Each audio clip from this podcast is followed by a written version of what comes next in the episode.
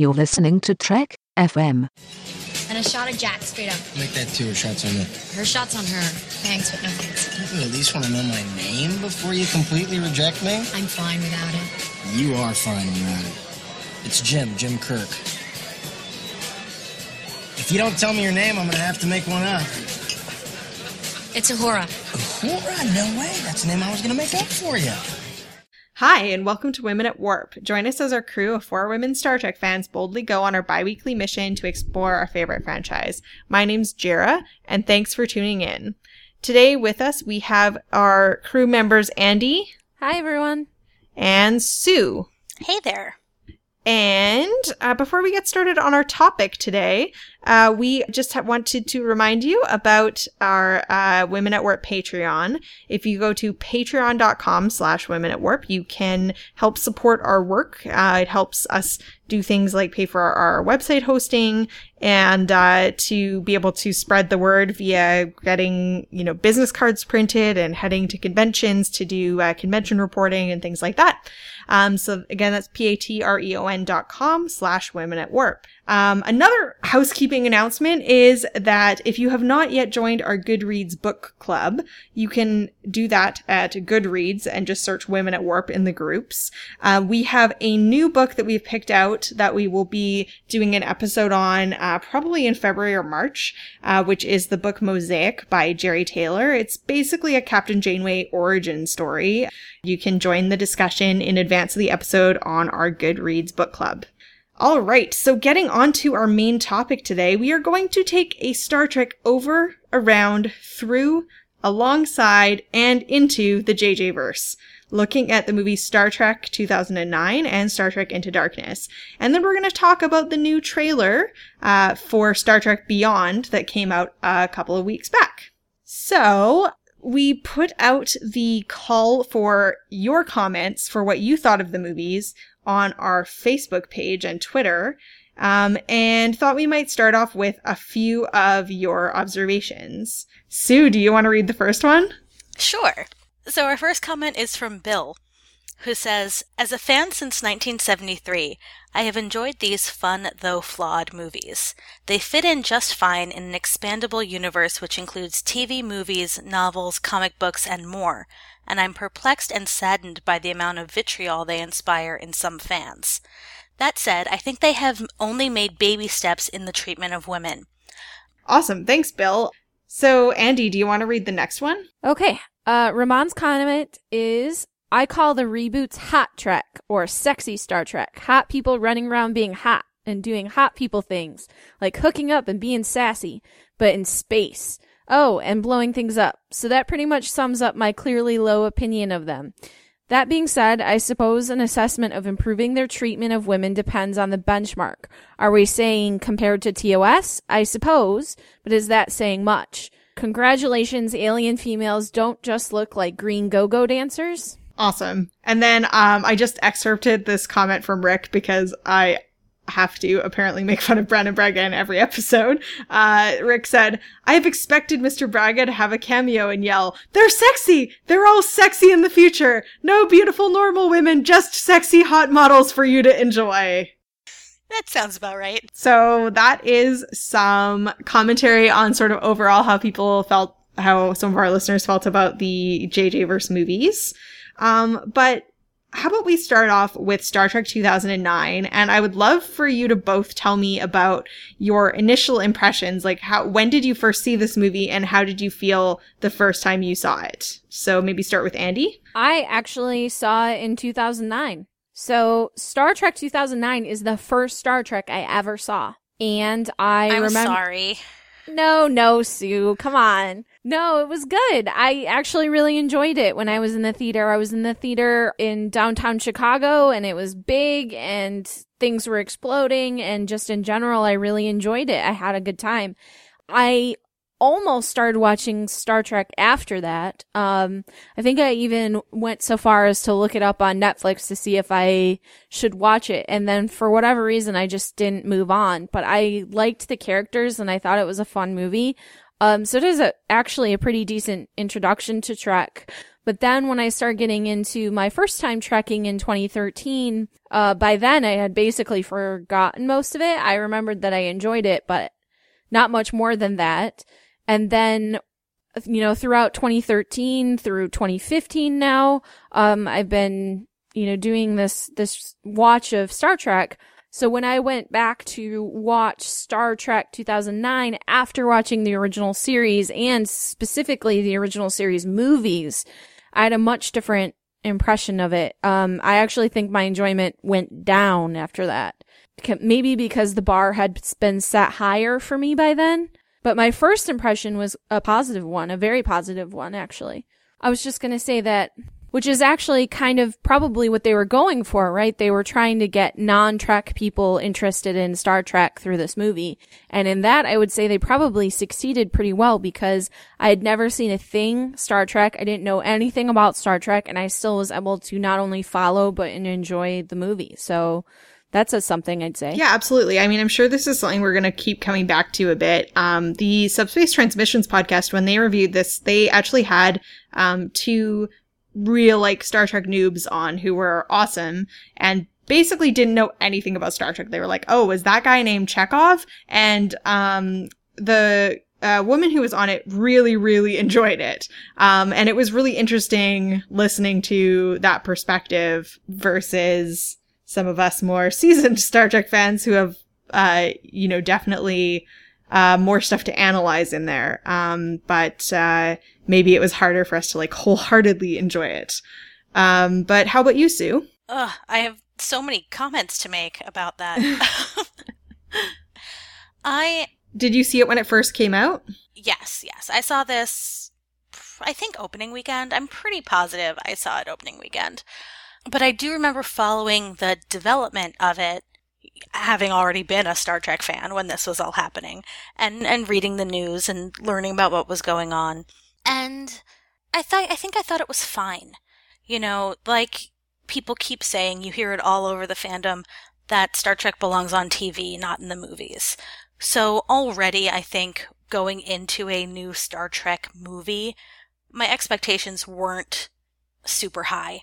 I was hoping for a lot of things that I didn't necessarily get like expanded roles for Uhura and maybe Christine Chapel, who is still absent from the movies, and just Star Trek. And it's been said over and over again. You can say that I'm flinging vitriol, but it, this just didn't, it doesn't feel right for me. And I left, I'm pretty sure I left 2009, that movie, feeling like it was fun. It's definitely a sci fi film. It's definitely like an action adventure film but it doesn't say Star Trek to me. And when I watch it now, it even more doesn't say Star Trek to me. You know, every time I, I hate to be that person, but every time I watch it, I find more things that just get on my nerves or rub me the wrong way. And I really do try and keep that attitude of maybe this is the gateway for people. Maybe people who don't know Star Trek are going to come into this and want to see more. But then with all of the differences that there are between this new universe and what I grew up with as Star Trek, I really wonder if people who really, really love these two movies will even like Star Trek as I know it, the TV Star Trek. Yeah. I saw it in theaters as well when it first came out. And I had been, I hadn't been avidly watching Star Trek in the years leading up to that. Like, um, I, I took a bit of a hiatus from, you know, my childhood rewatching or watching, um, after Voyager ended. And I just occasionally watched Enterprise here and there. And then I started, uh, rewatching TNG casually. Um, so I remember I went with some board gaming friends who I would say were at the same level of Star Trek fandom as I was. Um, and we all thought it was really fun. I remember I went to see it twice in the theater. Um, but for me, what I was mostly looking for in that movie the first time was I was worried that the characters would be uh, that they wouldn't be able to capture the essence of the original characters. And I think that they actually did that pretty well. Like I, especially, um, I think that, uh, Zachary Quinto, um, as Spock and uh, Karl Urban as McCoy um, did a really good job uh, capturing the essence of what made those characters great in the original series. But uh, yeah, I mean, certainly upon rewatch, I would agree that I appreciate it slightly less. And um, so neither of you have seen Star Wars, the new Star Wars, right? Yet? Oh I have no. not. Okay, so I'm not going to spoil anything, but something I've heard from a lot of people coming out of that, and I would certainly, certainly agree, is it makes these movies even more disappointing because it does truly, truly feel like a love letter to the Star Wars franchise from J.J. Abrams. And uh, the metaphor that uh, I heard was it's like J.J. gave Star Wars fans steak and he gave Star Trek fans McRibs. It doesn't feel like he really, really loved Star Trek. He straight up says that he yeah, doesn't he like Star Trek. that. I'm not sure if it was after the first movie or the second movie. I don't remember. But he, yeah, he came straight out and he said he was not a fan of Star Trek. He was a fan of Star Wars. Mm-hmm. And it was well known, if he wasn't already signed to direct the episode seven, that he was going after it, Yeah. you know, in the Disney deal. So it was kind of a true joke, I guess, Yeah. that that Star Trek was his audition for Star Wars. Yeah, I think that's super unfortunate. I mean, I'm not saying that he didn't do good things for the movie. I think that, um, you know, as much as his style is maligned in terms of the lens flares and things, he definitely did create a distinct visual style, um, that Lens flare. I, I don't think that, like, I think it's, you can't just reduce it to that. Um, No, but it yeah, and I think he got some good performances, uh, for sure. But yeah, I mean, but certainly it just, I feel like it lacks that heart of Star Trek. And maybe we can talk more about that once we've talked about both the movies. So, Regarding the whole JJ doesn't like Star Trek thing, yep. one of the funniest things Jon Stewart has ever done, and that is saying something, is JJ Abrams went on the Daily Show and told Jon Stewart he didn't like Star Trek. And then he was like explaining why, and he was talking, and uh, at the very end, Jon Stewart was like, I'm sorry, I stopped listening after you said you didn't like Star Trek, and I assumed that everything else you were saying was just an apology. and it was amazing, and um, I love it, and bless Jon Stewart for saying what we were thinking. yeah, that's something we've seen in the pr- production the whole time is, you know, various people, JJ and Kurtzman and Orci and uh, Simon Pegg sort of in different ways distancing themselves from being like too Star Trekky. Um, so as obviously fans who are, have seen nothing wrong with being too Star Trekky, um, it makes you feel, I don't know, a little bit like betrayed. I would admit that there's possibly some resentment towards that in the way I watch these movies. Yeah, yeah, absolutely. Um, but uh, I certainly will say that I thought it was fun, and uh, I I wanted to talk a bit about Uhura because she's basically the only woman in this movie. There's that we talked briefly about the Romulan martial arts person who basically got cut from the movie, um, and then there's uh, Uhura's Orion roommate. So weirdly and ironically enough, Star Trek 2009 is one of two Star Trek movies that passes the Bechdel test, and it's because Uhura talks to her lab partner slash roommate while Kirk is under the bed watching Uhura get changed. They're both in their underwear. Yeah. Well, yeah, because he had been sleeping with the roommate, so. Yeah, good stuff. Um, but uh, what did you guys think about the portrayal of Uhura in this film? I like Zoe Saldana. I should say that. I think she's a good actress. I don't really get Uhura from her, to be honest. Yeah. Sh- she's just, for whatever reason, she kind of updated her to be more, I don't know, feisty, I guess, um, more snappy, which is fine, except for Uhura wasn't really. She was very gentle and I remember reading something from her that she did get to sit down and speak to Nichelle Nichols about the character of Uhura, but then she said, I wish I'd gotten a chance to do that sooner. Because when that happened for her, she was essentially done. She only had a few more scenes to shoot. And she said that if she had had the chance to have that conversation sooner, she would have changed how she played the character. yeah, I mean, she she does a lot of like eye rolling Mm-hmm. and I- it's not even that I don't like the character. It's just that it doesn't it doesn't feel like Uhura to me because Uhura to me was is always a really like calm and gentle presence. Um and dignified. and- yeah, really like serene almost. And I the I, I just didn't I don't know what to say more than that except for I it's not that I didn't like the character and it's not that I didn't think she did a good job. It's just she didn't feel like Uhura to me. I did like that she stood up for herself, that she was not shy about her intelligence and her abilities. Yeah, I think that's the best update they did is they make it very clear that she is an extraordinary student and then, you know, moving on like she actually takes the place of a apparently seasoned communications officer because she's just simply better. Um and that's really cool. Yeah, which was great. I'm very conflicted about the whole Uhura Spock relationship. Yeah. Um, I kind of love it in TOS. I really think it's kind of fun that she's so into him. But to put that relationship front and center to make it more than just implied and in a lot of ways make it central to several scenes of these movies, no. Yeah, I remember when I saw Star Trek 2009, I really liked that because, uh, well, she shuts down Kirk's hitting on her so impressively. Um, and I thought that was really fun and that it, you know, I was trying to put myself in the shoes of like a young adult or teenager watching this for the first time and seeing Star Trek and seeing that the woman doesn't necessarily go with like the protagonist uh who is like the most forward but instead goes for someone who more you know is smart and respects her.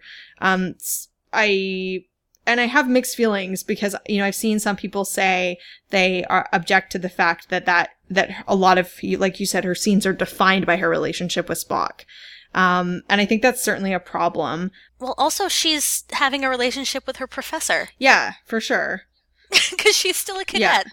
And I've also seen people, like I had one person say, or this is actually a good thing because women of color don't usually get to quote unquote have it all. Like they don't usually get to in media, um, or like in real life, um, they're not told like you can, um, have this amazing job and have a relationship.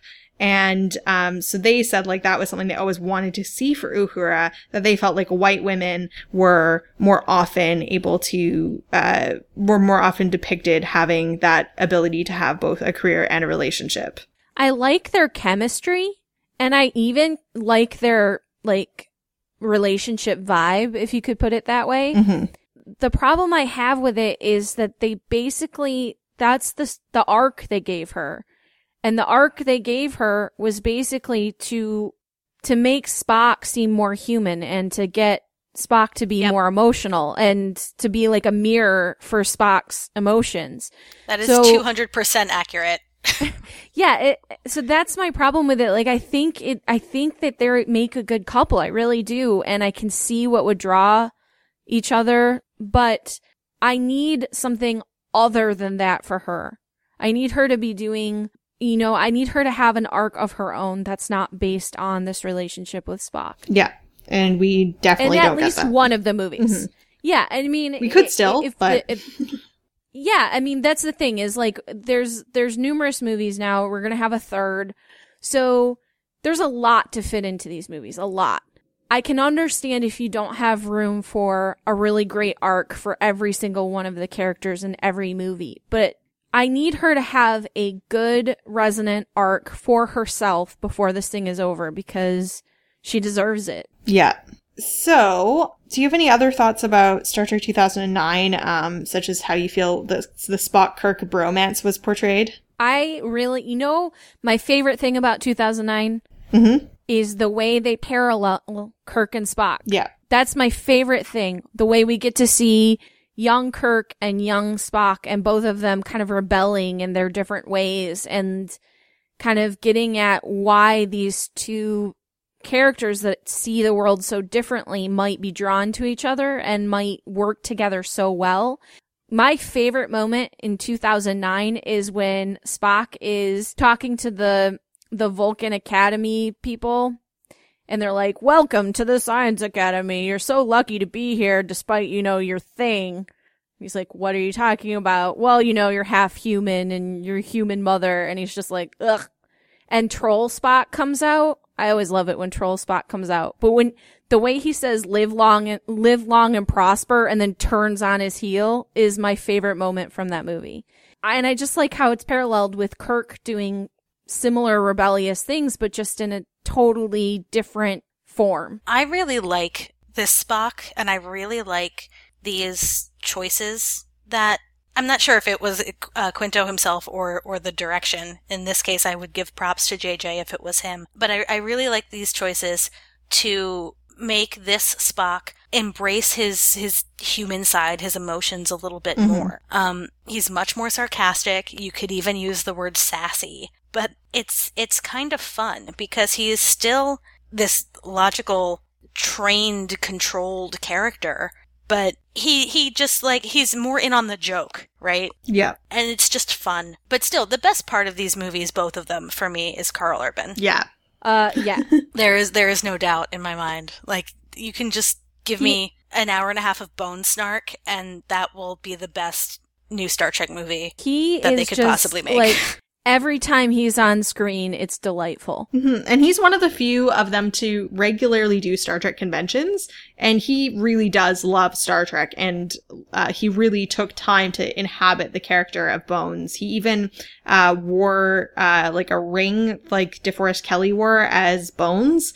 It- he wears that in the movies. Um, and uh, I think that that really comes through. Yes, I learned that fun fact from Diane Duane. Oh, right. Who also who also really really loves Karl Urban as McCoy. Like she she brought it up during our interview how much she thinks he he nails McCoy's voice and his cadence really really well and I have to agree. Right. I also really like um Chekov. Yeah. But not because he's like Walter Koenig, but just because he does so well. Mhm. He's he is definitely your comic relief character. He's a lot of fun. I like I, I even like Simon Pegg as Scotty. Mhm. Right?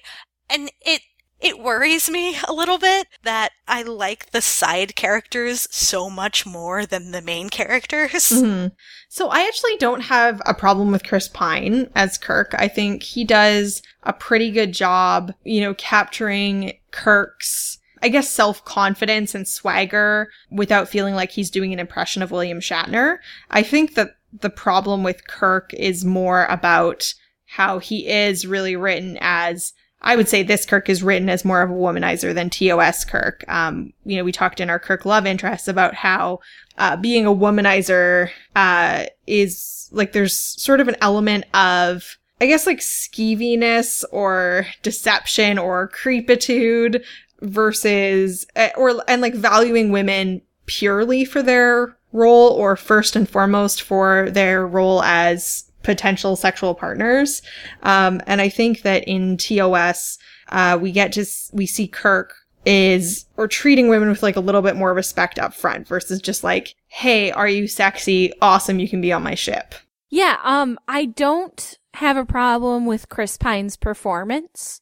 Um, there's even a handful of times when he'll do the Kirk smirk, is how I Yeah. think of it, and I'm just like, dang, that was perfect. But I have a problem with the the I have a small problem, I should say, with the way they have written him to be way more brash and way less thoughtful. Because when I started TOS, this is the only version of Kirk I had ever seen, and I was braced myself for like a really stereotypical hypermasculine bro. Mm-hmm. And I was expecting not to like him as a character. And then it turns out that they actually give Kirk a lot of depth and a lot of thoughtfulness. Now, every once in a while, the, the writing veers because, you know, we have inconsistent writing over three seasons.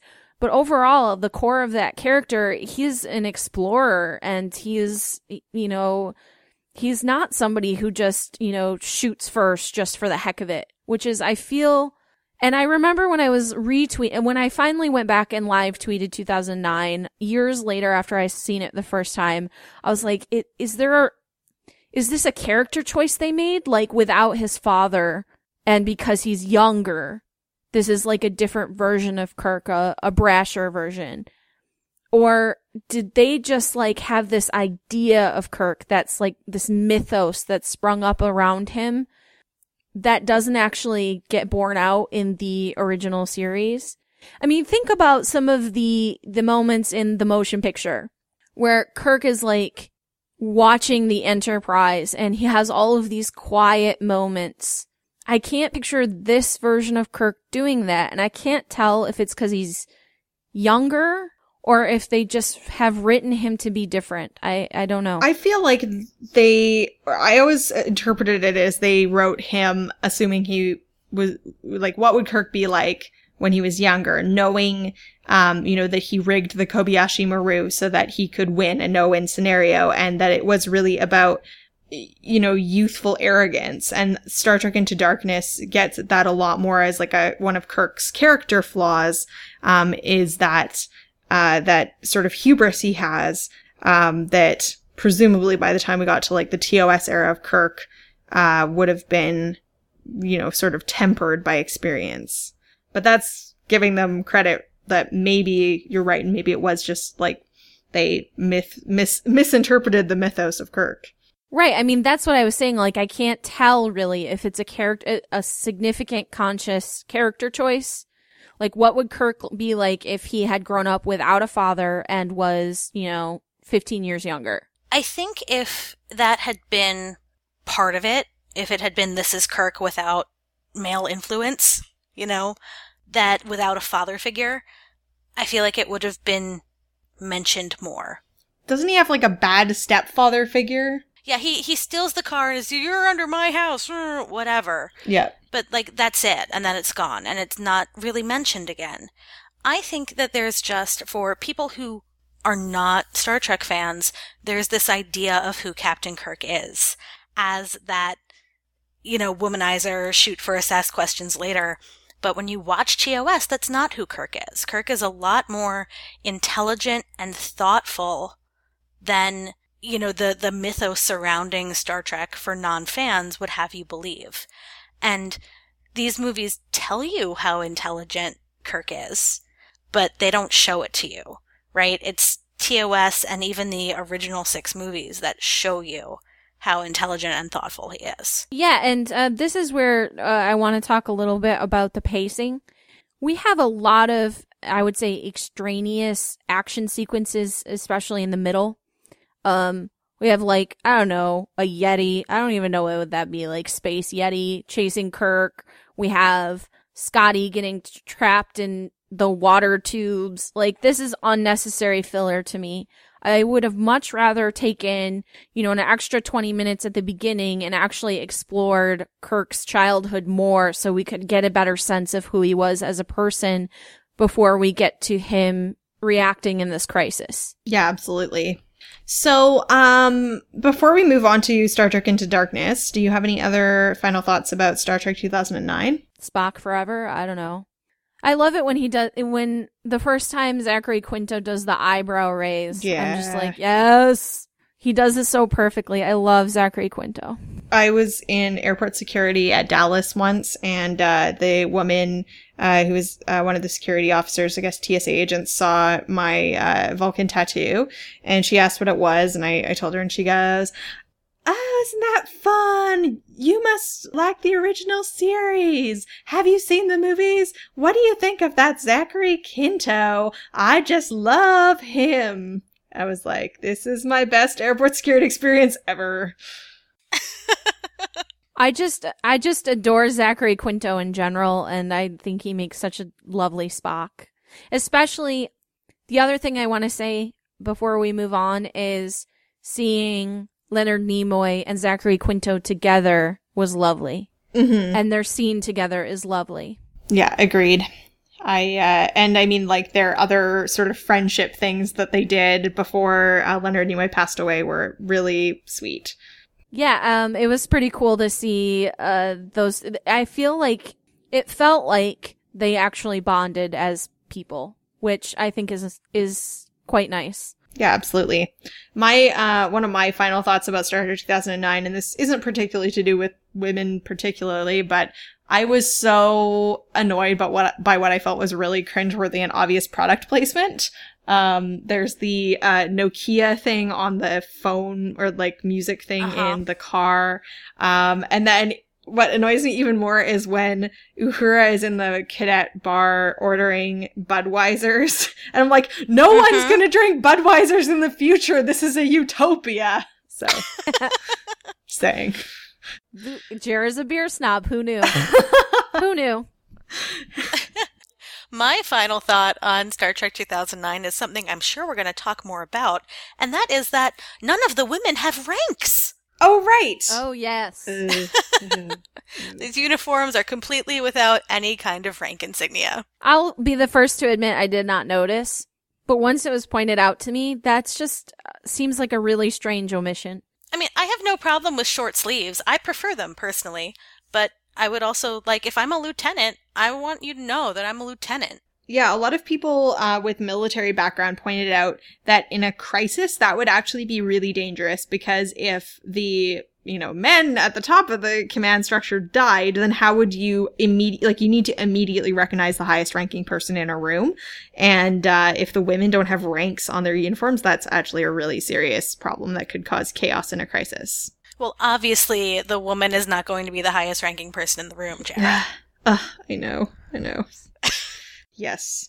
Nor will there be any gay characters, which is everybody is Yep. straight in the future. So, yeah, I mean, this is sort of, I mean, this is kind of connected to both the movies, but when it was announced they were doing Star Trek 2009, there were a lot of fans who were saying, like, hey, yay, we can finally get an openly gay character.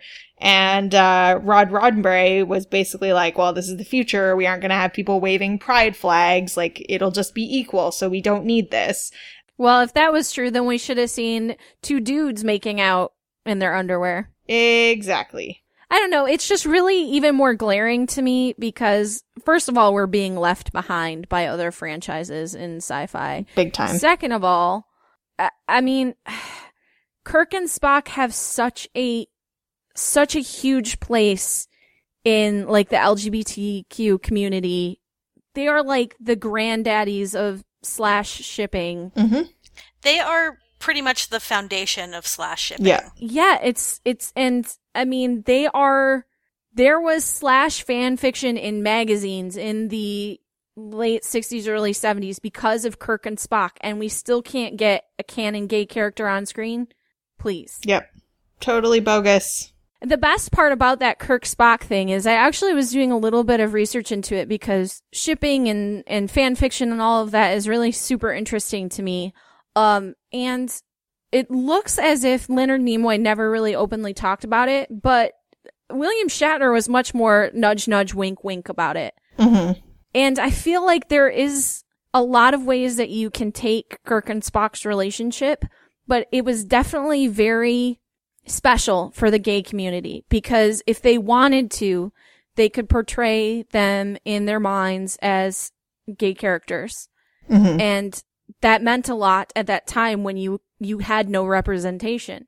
Now that we've actually gotten to the point where we should be able to see some representation without a huge backlash, it feels like a huge missed opportunity, especially with how important this franchise has been to these fans. Word. And to be honest, we've been we talked about it a little bit when we talked about uh, on the T'Pol episode, Fusion and Stigma, that Star Trek has actually been kind of behind the times since at least Enterprise, hmm if not even some later seasons of Voyager. Yeah. Which is just disappointing. They are really good at allegory. They are really good at taking like parallels and doing what ifs.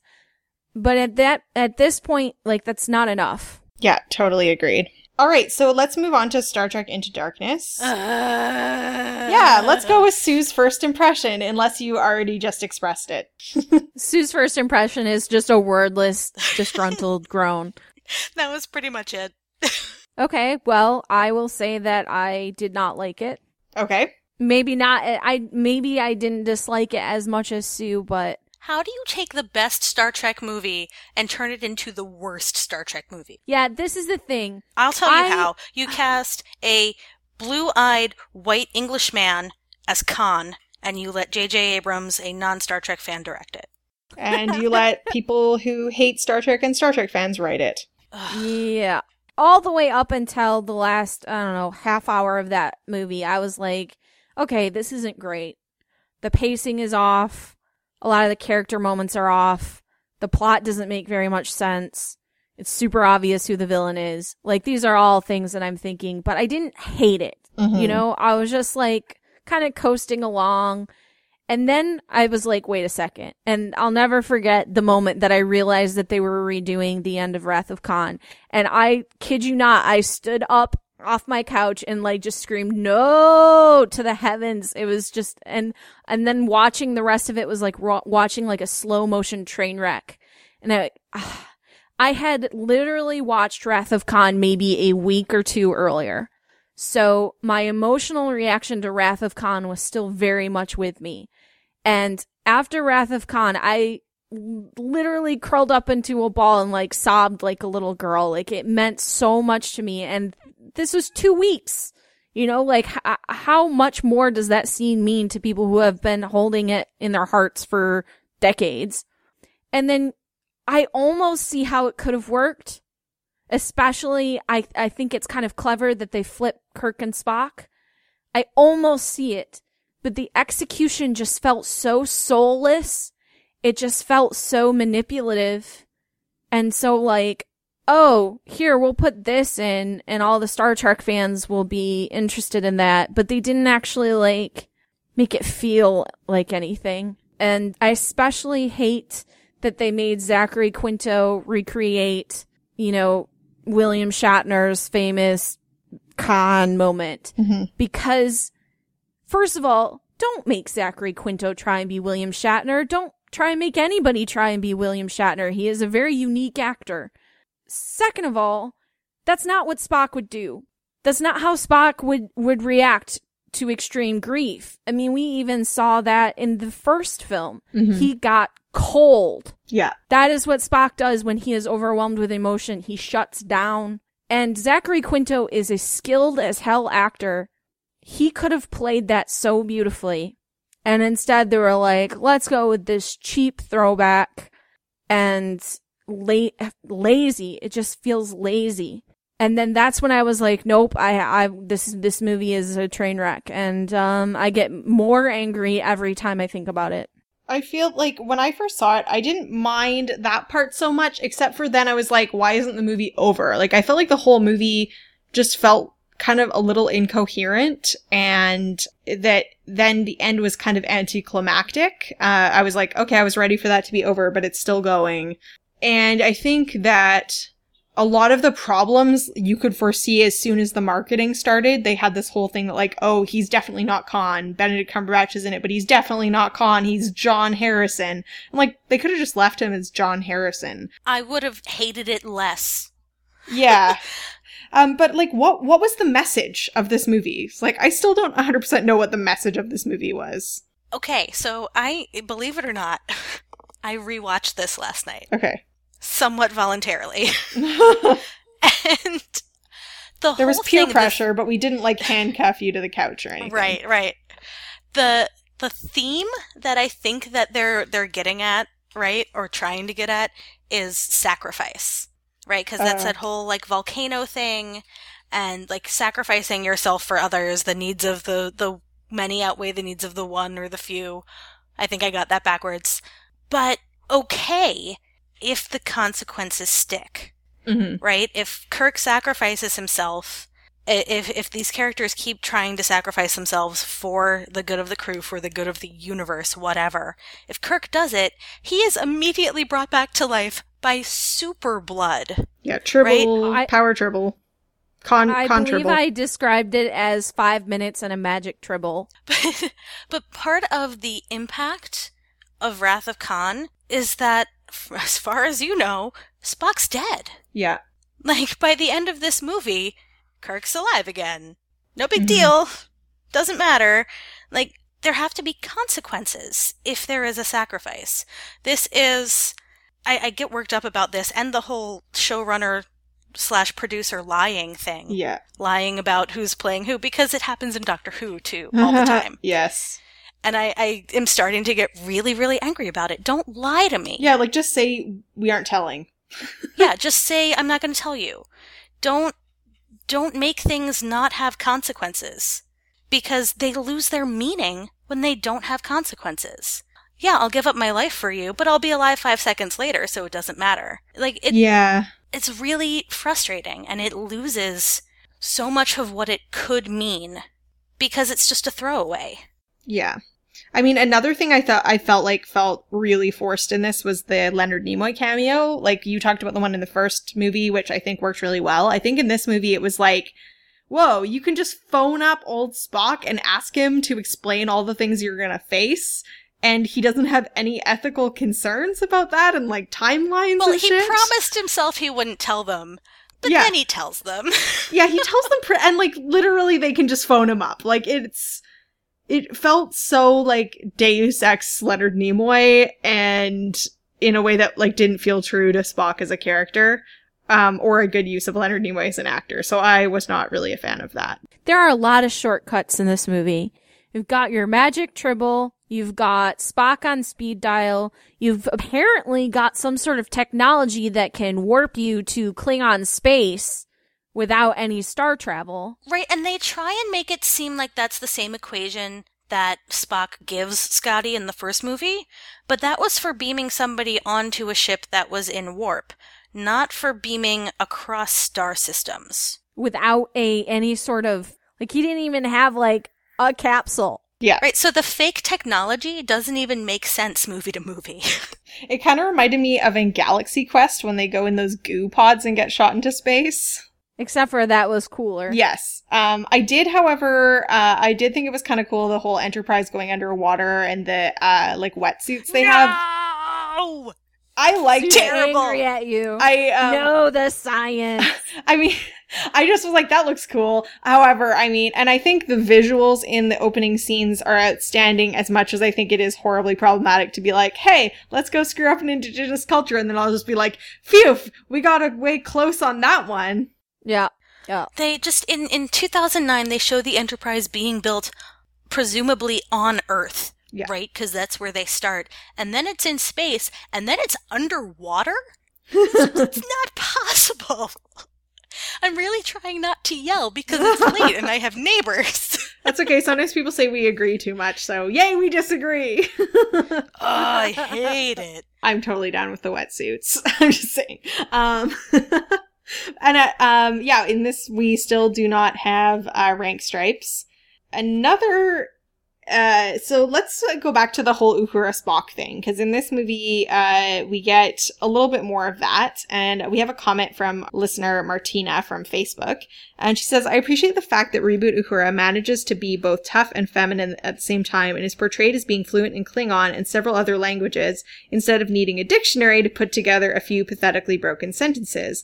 But the love story with Spock, while it didn't come as a shock to me or strike me as wrong, was a risky move. It could end up diminishing her if they don't write her as 200% professional. The fact that she literally interrupted the captain in the middle of a mission to ask for two seconds to finish discussing their situation, for example, could be seen as a sign that, as a quote unquote frail woman, she is unable to keep her personal life separate from her duty.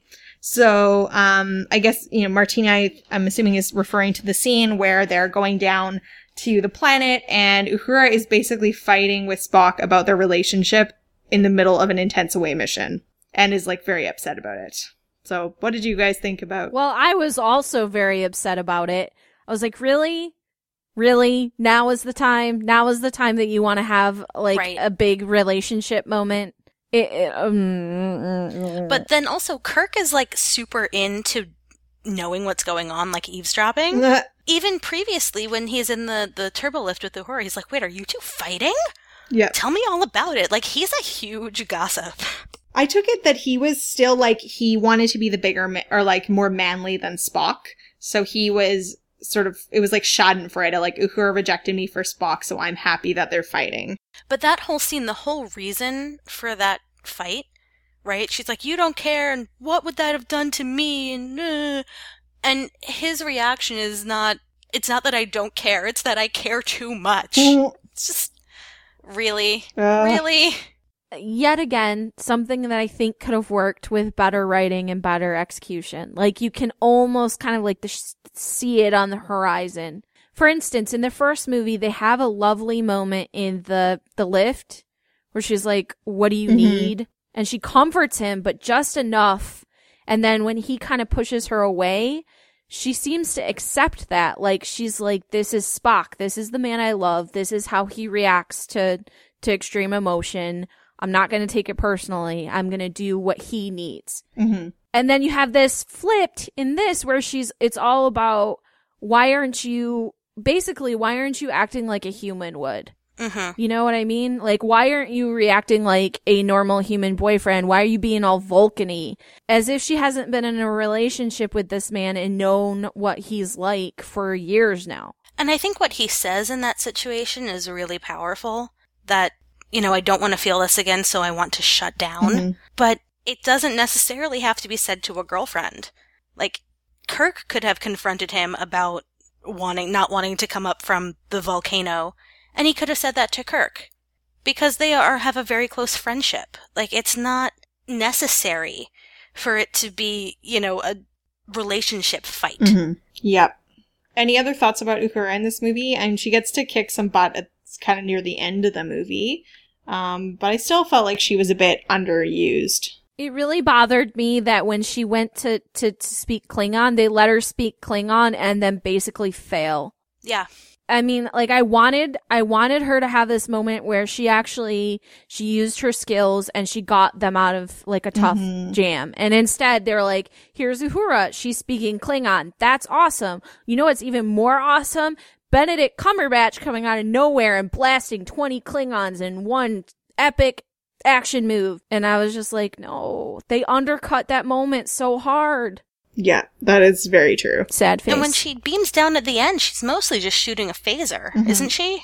It's been a while since I watched it. I thought I remembered her kicking and stuff, but I would say she's assisting. She's not the primary person in the fight. Yeah. I just feel like if you were to show this movie to somebody who doesn't know Star Trek and you said afterwards, like, tell me about who, who Uhura is, who is Uhura, the answer would be Spock's girlfriend and not the Mhm. communications officer. yeah. And I feel like those two descriptions should be reversed. She's the communications officer first.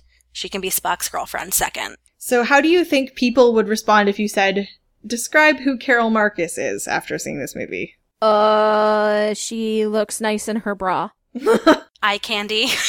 That's who she is. yeah, It's so disappointing. So disappointing. for sure. So, I mean, obviously, the whole Carol Marcus bra thing was the probably the most controversial thing about Star Trek Into Darkness, at least that I saw. There was a lot of people upset about it. This was one of the other issues I had in the marketing because that bra shot was in all of the trailers, even though it didn't explain itself at all. It was like very clearly just saying like, straight guys, come see this movie because there's a lady with her bra in it. There are boobs! Yeah, We are pro boob here. I want to make sure that's clear. absolutely. Boobs are awesome, but there has to be a reason. yeah, there has to be a reason to show it, and that this is supposed to be one of your, it's one of your two women characters that is really, you know, has any role in the plot whatsoever.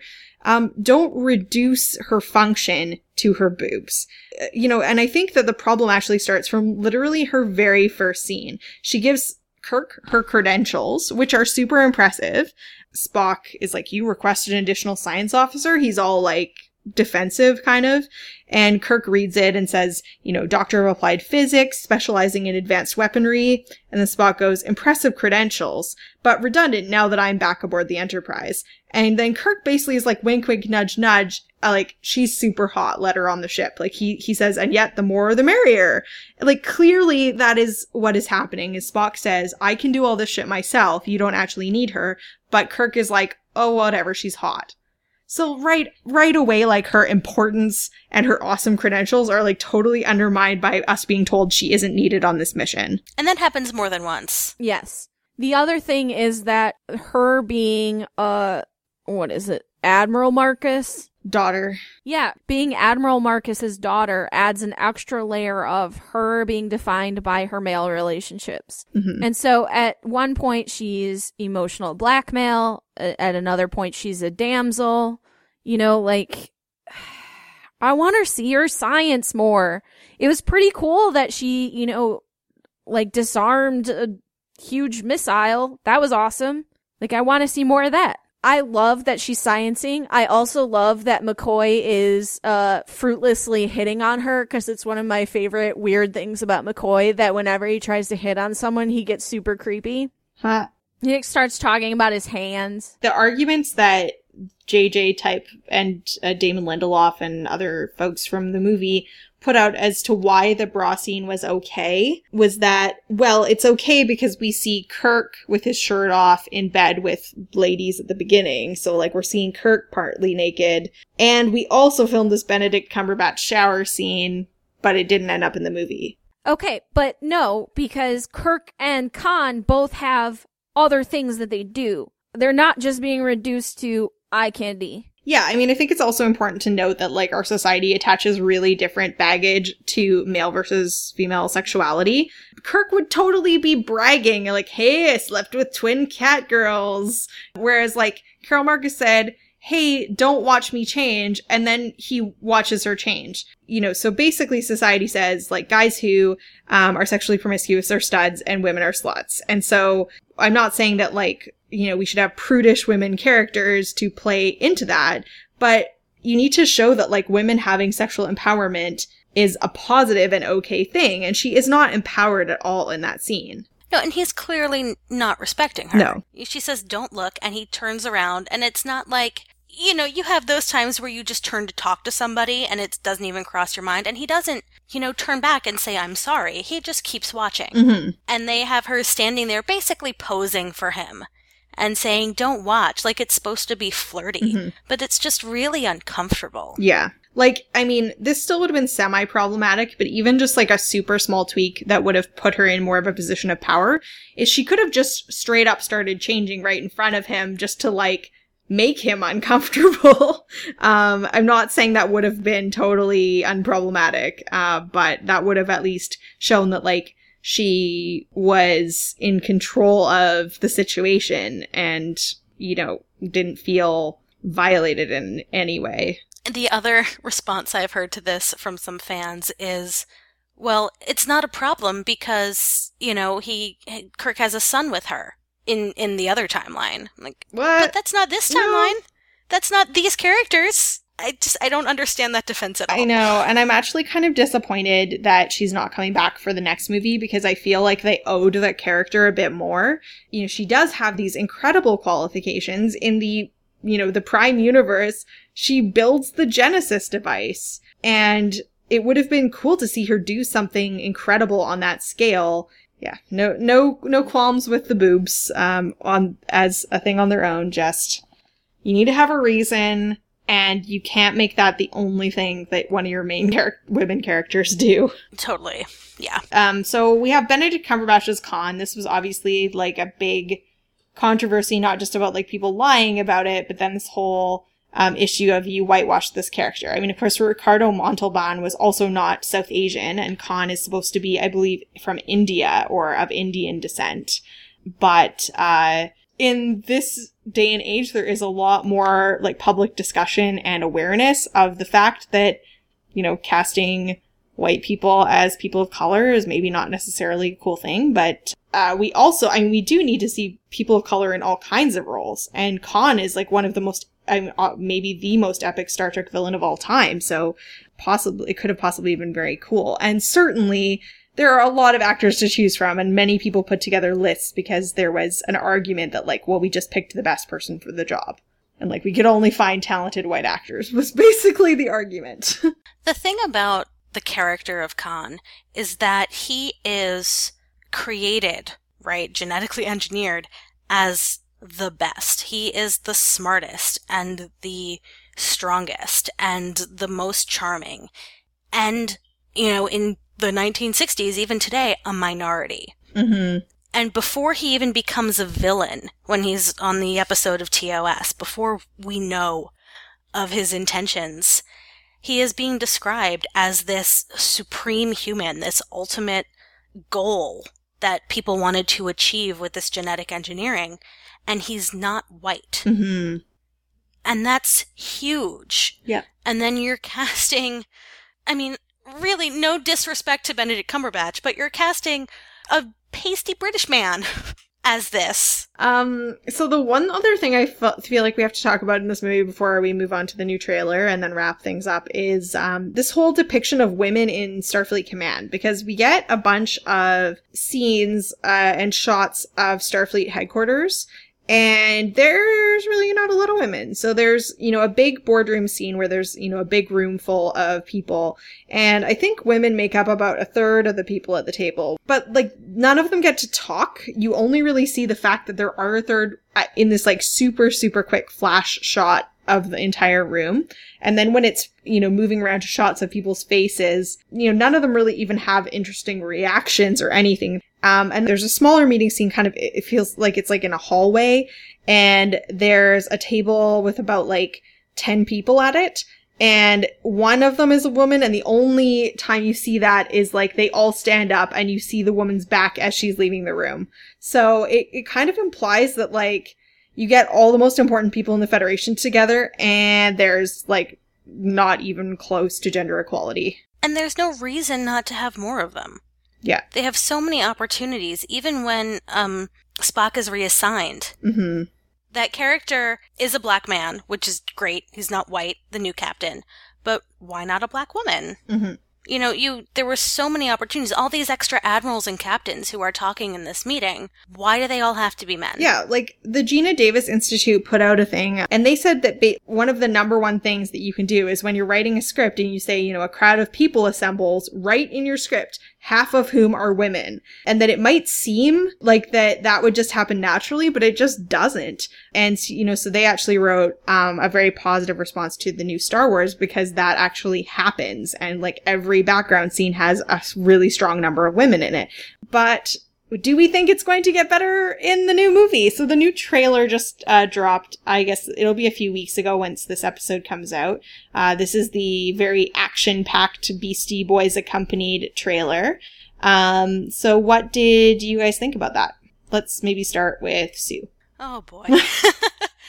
My first reaction to it was that I didn't want to watch it, to be honest with you. I, and when I did, it was kind of a sigh and an eye roll. Like, I guess I didn't really expect anything different. Cause it's just loud music and action and explosions and, okay, great, that sounds like a summer blockbuster, but it doesn't sound like a Star Trek movie. And I know a lot of people feel differently, and I know it's just a trailer, so I'm trying to be positive. And the thing that has actually given me the the most hope since watching it is actually a clip of Simon Pegg, and it might have even been at the Star Wars premiere, where he's talking about the trailer and says that it doesn't represent what they did for the movie. Um, and he doesn't say the words, but it almost feels like he wants to apologize for the trailer. So seeing that reaction to it, seeing that, you know, one of the writers was also not pleased with the trailer, made me feel a little bit better. And I mean, just to be clear, technically this third movie is debatably, we can't really call it the JJ verse anymore because JJ has gone on to Star Wars. So we have uh, Simon Pegg as the writer. Um, and we have Justin Lin as the director, who of course is most well known for Fast and Furious. But I have been told by people on my Tumblr on Trekkie Feminist uh, to give him a chance because he has shown in previous work to be particularly sensitive to racial depictions.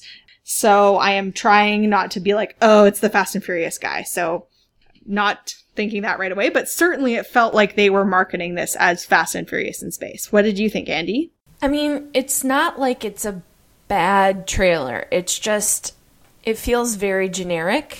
I I mean, I don't really feel anything special from it, anything that really says this is a Star Trek movie for me. Yeah. So we had a, co- a comment from Michelle on the trailer, um, who said maybe Sofia Boutella's alien character, and that's the uh, the woman who's you know she's very like white skin, white hair with like sort of strange markings on her face, looks kind of Star Warsy. Um, she says maybe Sofia Boutella's alien character will get to have a conversation with Uhura about something that's not a male character. That's as high as I'm setting my hopes, really. That character may be an awesome fighter, but that doesn't make a good female character. Um, so I, th- yeah, I mean, I don't think we could tell a whole lot about her from the trailer. Um, I'm maintaining cautious optimism generally. Uh, one thing we could tell, and we knew this, uh, from some pictures from the, the thing, is that they have finally given the women sleeves so that they can have rank braids. And some of them have pants now too, it appears. So, uh, that's kind of cool. I've never had Pants a are a great option, with the skirts. but I just want to make it clear that the mini skirts are not the problem. No, no, absolutely. um, but I, I have like the TOS mini dress. Um, but I've always been a fan of functional uniforms.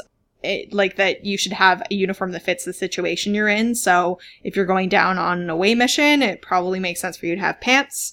Um, especially if you're going to be like running and doing stunts and things like that. So, um, for me, it's more about like, you shouldn't actually make the situation more dangerous for your women characters by like forcing them to go everywhere in miniskirts.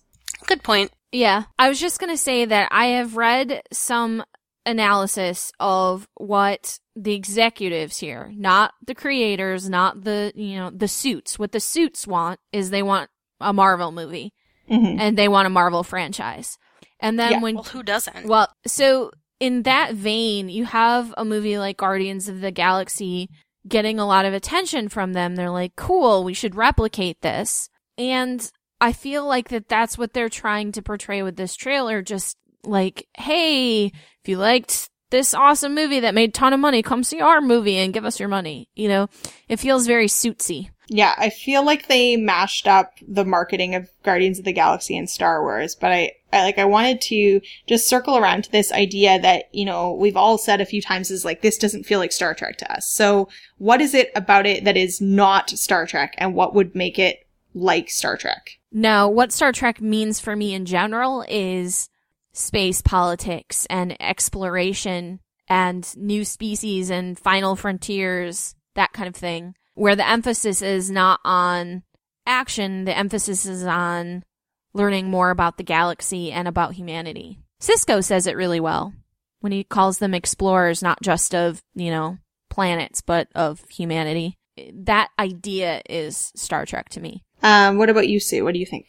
I mean, I think that is pretty accurate. Star Trek, for me, is at its best when it makes us look at something in a different way. You know, I think it was talked about a lot in uh, the Guinan episode that you guys did recently. Like the scene that exemplifies Star Trek is that scene in A Measure of a Man. Mhm. Really is the episode A Measure of a Man, but specifically the scene between Guinan and Picard, right?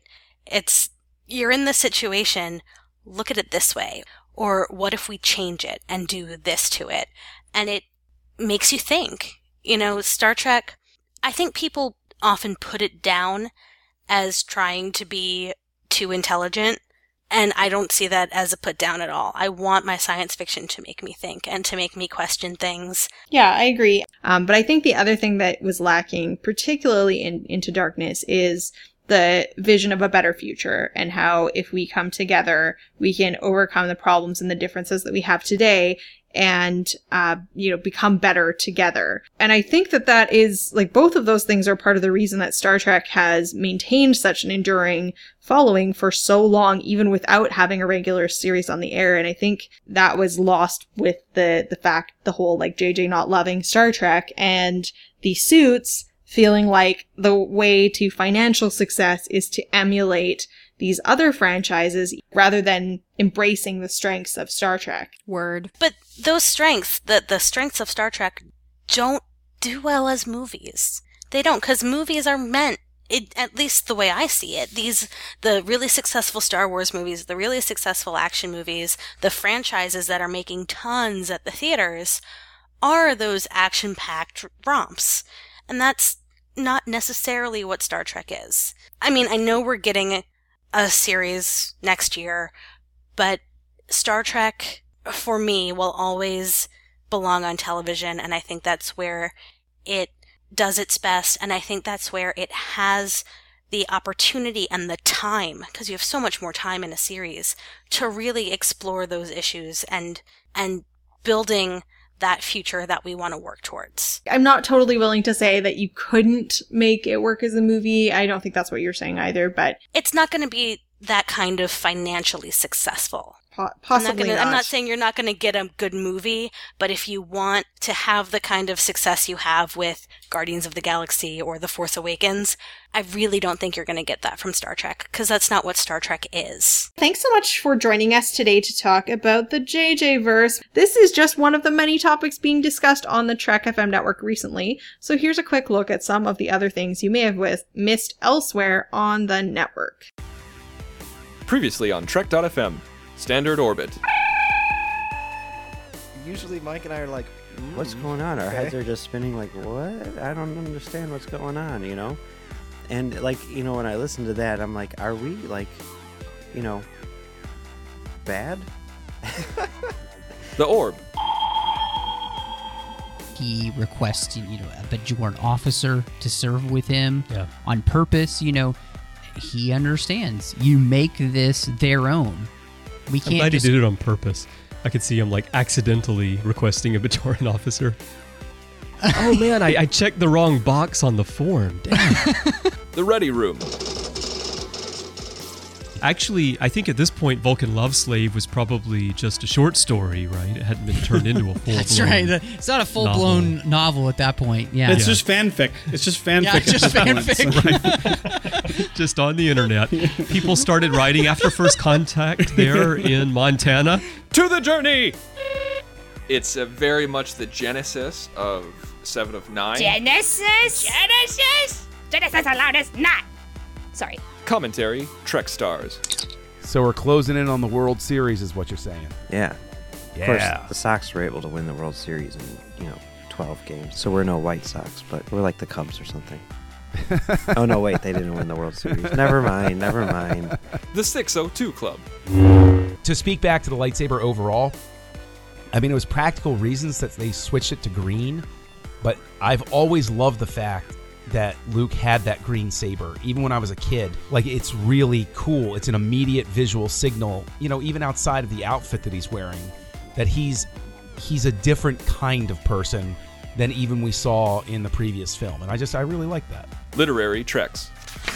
the pinnacle of episodes that we've ever done on that was probably when we had Tristan from To the Journey on to talk about some Voyager comics, and we ended up that show was named Two Box Remedial School for Badasses or something of that nature. So I mean, yeah, these old comics can just be very, very fun. Meta Treks I looked it up, and ornare is the Latin word for to adorn. That's fascinating. So I looked up brekka, and it turns out the same spelling, B R E K K A, is Old Norse for slope or hillside. And that, listeners, is something you will only get right here on Meta Treks. Better living through etymology.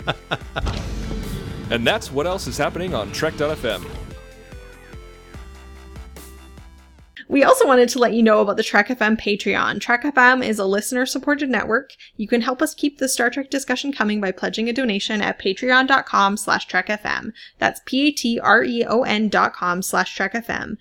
So, if you would like to contact Women at Warp, you can do that by emailing crew at womenatwarp.com, or you can visit our website, womenatwarp.com, or you can post on Twitter at Women at Warp or on our Facebook page at Women at Warp.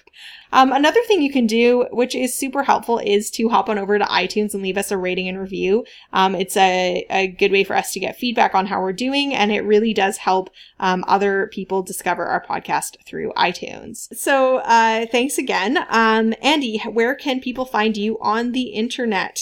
Easiest place is my Twitter uh, at First Time Trek.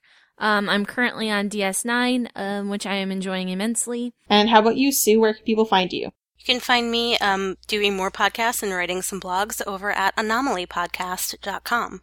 And I'm Jarrah, and you can find me at trekkiefeminist.tumblr.com or on Twitter at Jarrah Penguin. Thanks a lot for listening.